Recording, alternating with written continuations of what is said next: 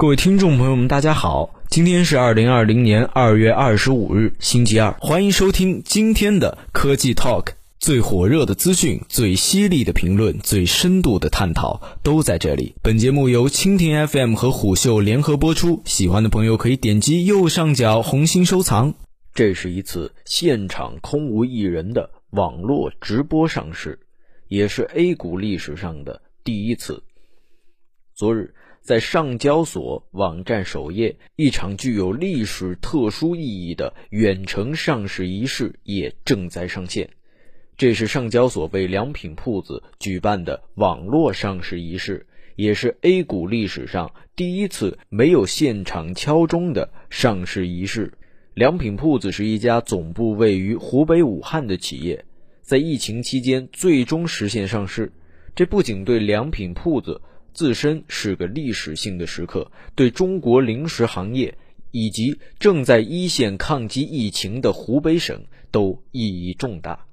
这是2020年武汉市第一家首次公开募股的企业。在发言中，良品铺子创始人表示，对良品铺子来说，上市不是终点，而是一个更重要的发展起点。我们将汲取更多的社会力量，将企业向更扎实、更加纵深的方向发展和推进。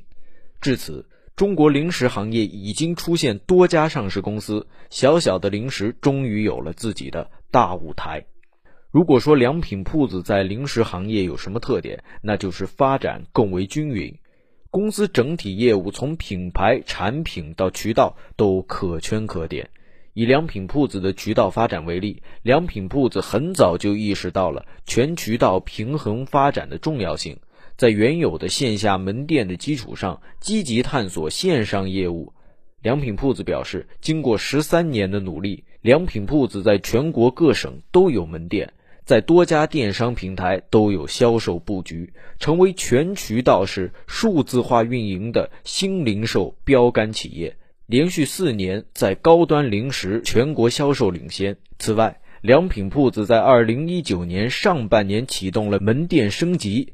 新推出的第五代门店以白色、深蓝色和红色为主色调，风格简约、时尚、专业，淡化了商业感，致力于营造沉浸式的体验，犹如一座零食图书馆。对比同行业，良品铺子在线上加盟、直营、全渠道收入占比较为均衡，毛利率处在中间水平。良品在注重保持平衡、快速增长的同时，注重全渠道平衡、全面的增长，使得营收增长的建立在各业各物均有。健康协调、快速发展的基础之上，从而构建了以门店为终端、线上平台为核心的全渠道销售网络，形成了不断接近终端、随时提供服务的销售渠道布局。在产品层面，良品铺子于二零一八年六月提交首次公开募股计划申请。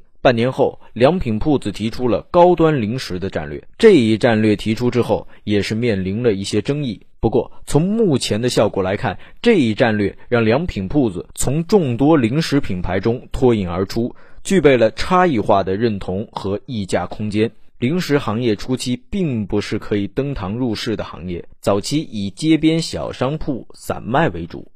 在原有的商超渠道也以大陆货为主。瓜子、花生这些常见的品种之外，并无太多的创新。当良品铺子这样集产品渠道于一身的专业玩家出现之后，其改变的是整个零食行业的产品结构和形态，进而提升了整个行业的江湖地位。那些遍布街头以及城市购物中心的专卖店，实际上在给消费者以强烈的暗示：零食不是一个随便哪里都能买到的。它是一个专门的品类，你值得为此去专门店挑选零食，而零食品线的逐步丰富扩大，也极大的开拓了消费者的味蕾，让他们逐渐意识到，原来这些他们可以做成，原来这些他们可以做成零食吃。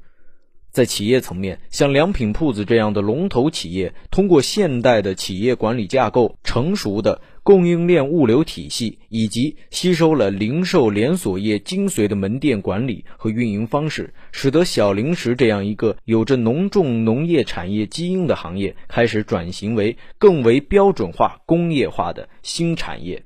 而伴随着消费者的变化，年轻人越来越倾向于把吃零食当做休闲娱乐的生活方式的重要组成部分，零食消费的场景也越来越多样。正因此，才会有高端零食战略的问世。从全球知名的市场监测和数据分析公司尼尔森所公布的数据来看，在未给消费者任何提示的情况下，消费者对良品铺子高端零食的认知率从百分之三十提升到了百分之五十。在品牌美誉度方面，良品铺子稳居市场第一。消费升级的背景下，未来休闲食品市场规模有望持续加大。更为重要的是，休闲食品行业整体消费度并不高，仍有广阔的市场空间。